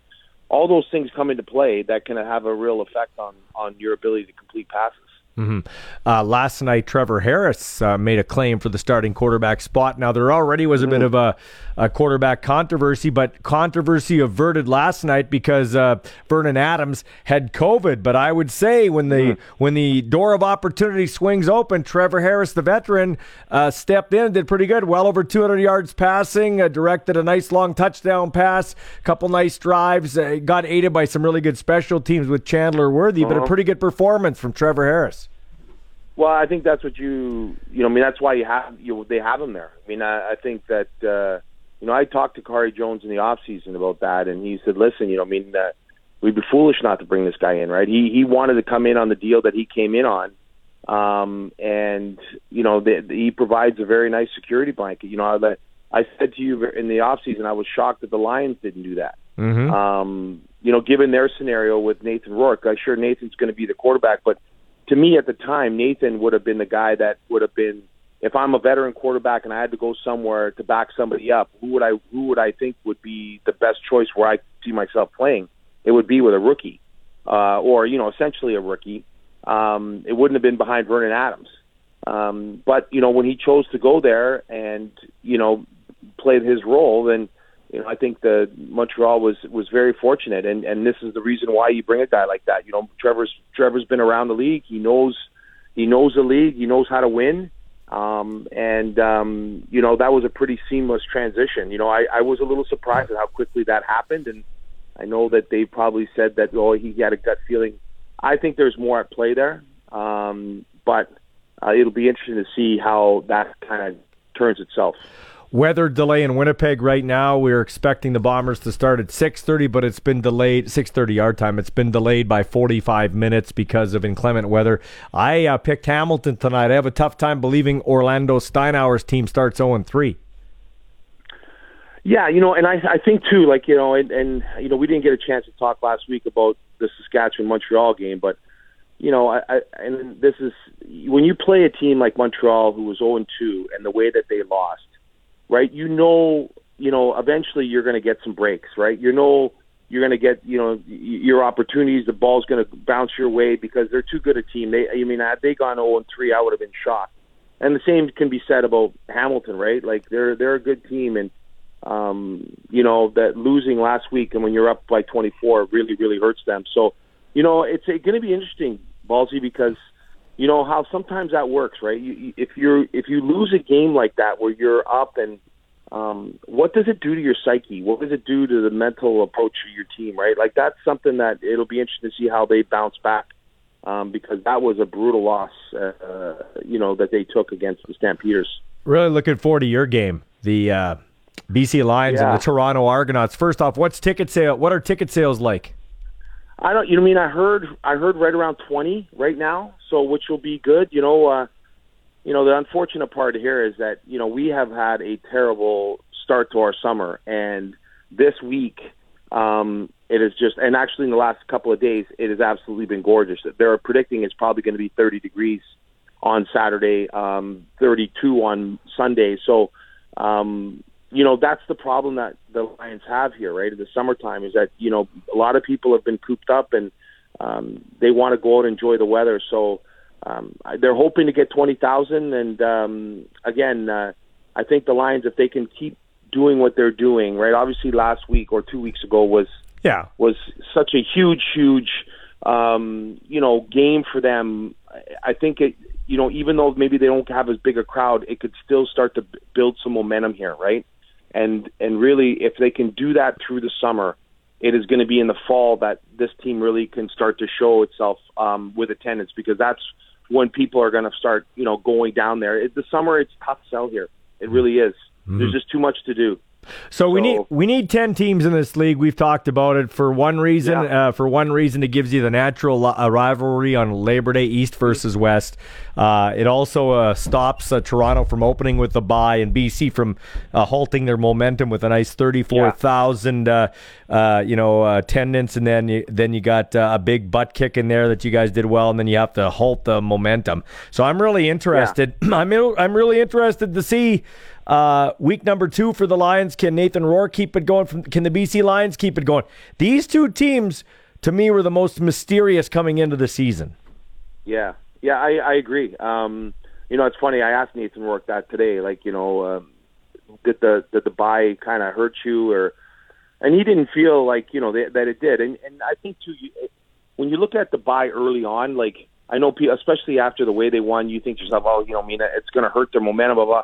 But I think from a physical standpoint, you know, I mean, the, the break was probably good for them physically, and they say that to me, like because they've been going for you know since the beginning of May pretty hard, right, and then into training camp, and Um, so you know, he said from a physical standpoint, it's it's a nice break. He goes, but he didn't feel, and I you know I went to three practices this week. Uh, I I didn't get any sense of a team that looked uh, you know lethargic or you know they I think they really feel good about themselves and what they did. Now that's very difficult to replicate, right? You mean you that everything was almost you know flawless uh, for them, uh, but um, you know it, they they now have the pressure of, of trying to repeat a performance like that, right? And um, it'll be interesting to see what you know what they're able to do against a team that probably you're not going to surprise, right? Nathan Rourke, what he did is it's on film. People see it.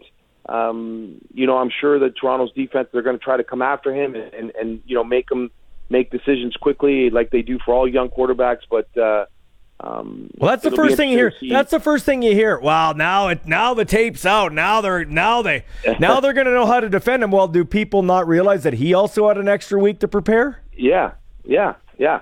And and, and so it was funny. I said to him, I go, you know, he's a young guy, right? He, Yeah. I, you know, I I said to him, I said, so what'd you do in your your you know what'd you do with your time off? Like what'd you do? He goes, well, you uh, know. I said, you golf? Like, are you, he goes, no, I don't golf. I, I, I said, so what'd you do? He goes, well, I, I went on a couple hikes. I said, yo, you know, awesome. I said, you do any mountain biking? We got fantastic. We got world class mountain biking. No, no, I don't. I don't do that. I said, so what else did you do? I, you know, I got kind of bored. Then I just start breaking down film. So I, so you know, I don't know how much of a, I don't know how much of a break he took. I think he's just a kid that he loves the game, and you know, I think he's he's really, really all in. And you're right, he's, um, you know, people have a time to prepare against him, and he also is doing the same against them. So. Um, you know, it's exciting. It's exciting to see a young quarterback like that, Ballsy, right? Like, uh, Mm, I'm they don't come around very often, and, and especially too that he's Canadian Yeah. um, that that to me really really is going to you know if if he continues the way that he's going um, that is a story that is going to continue to grow and um, it's going to be a real feel good story for this league Another guy that's got to get marketed more. Last last point uh, directed towards you. Uh, watched him last night. I think he was picked on TSN's top 50 as number. I want to say number 10. He was the third top receiver in the league behind Burnham and uh, I believe Whitehead. Eugene Lewis is a top five player Oh. in this league. He is a top five player in this league. I don't care what anybody says. yeah oh god yeah you mean he's uh, he's such a big target and you know a few of those you know when you're when you're a quarterback when you have a guy like that it, if you're throwing a ball, the, the window to throw him the ball is so big, right? And Yeah. His ability to kind of turn and contort and those throw behinds and um, he, he he always seems to. Whenever I see too, like I use him as an example for my kids in high school, saying about you know attacking at football at its highest point. Like he just seems to always be doing the right things uh, when he goes out and catches the football. So I'm I'm a big fan. I really do like his game, and and and I'm with you on that uh, assessment. I really do uh, believe he's a he's a superstar in this league. Have a good call, man. Always love your work. Thanks for taking time out of your schedule, Julio Caravatta. I appreciate it, buddy. All Take right. care of yourself. Okay, we'll talk. Yeah, soon. we'll hook Cheers. up Western Pizza when you come to town. That is Julio Caravatta joining us. When we come back,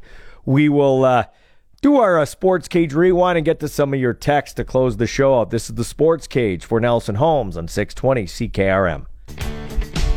Oh, hi there. Sports Cage for Nelson Homes watching the Memorial Cup Hamilton 2 and Edmonton 1. So there you go. Hamilton 2 and Edmonton 1 in uh, Memorial Cup action. Edmonton is, I believe, a one and one, and Hamilton is yet to win. Hey, the Riders lost 37-13 to the Montreal Alouettes, and uh, here's how it sounded. Catches it at his 22 on this near side, across the 30, across the 35, 40, 45, 50. He's on the run, and he could go. Chandler Worthy, 20,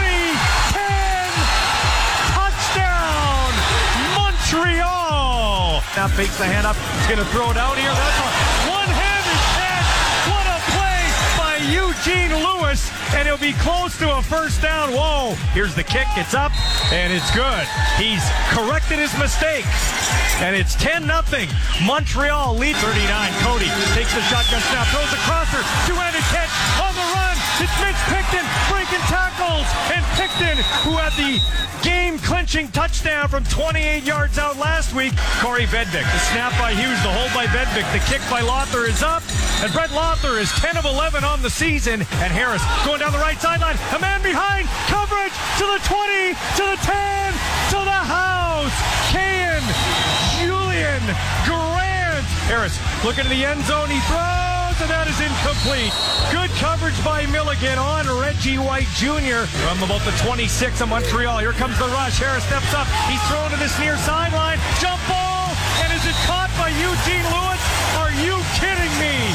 Eugene Lewis with a Lynn Catch on the sidelines. Oh, there's a snap past Harris. He's got to scramble back, and it's a huge loss of 25 yards.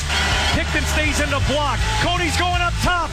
Down for Duke. A jump ball, and Duke caught it. Wow. Duke Williams caught that football on the deflection, lying on his back at the 50. That's the biggest play of the day for your Rough Riders. This is Odell Beckham like. The Alouettes 23. Your Rough Riders 3. Cody takes the snap, swings it out here to Hickson. Hickson to the 40. Hickson to the 35-30. Hickson skips inside and he's got a first down. Great job by the Liberty Flame. Takes a shotgun snap and throws quickly. Low picked up and DeQuan is in for a touchdown. Field goal is good from Cote. So the misery continues 33 to 6 now. Cody throws, and that one is picked up, and it's coming back. Throwing it deep is fine. Caught. Duke Williams tackled inside the 25 at the 20 yard line. First and goal from the five. Looking to his left. Throws to the end zone. That one is caught in the back. Duke Williams. Touchdown. Saskatchewan. All right, so that's how it was. Riders lose 37 13. They get another crack in Montreal on July the 2nd. Let's head out on the hotline. Say hi to caller Andrew. Hi, Andrew. Hey, Ballsy, great show. I uh, listen to you every day after work while I'm working out, and I really appreciate uh, all that you do there. Thanks, man. Appreciate that. But I got a question. I'm not going to repeat.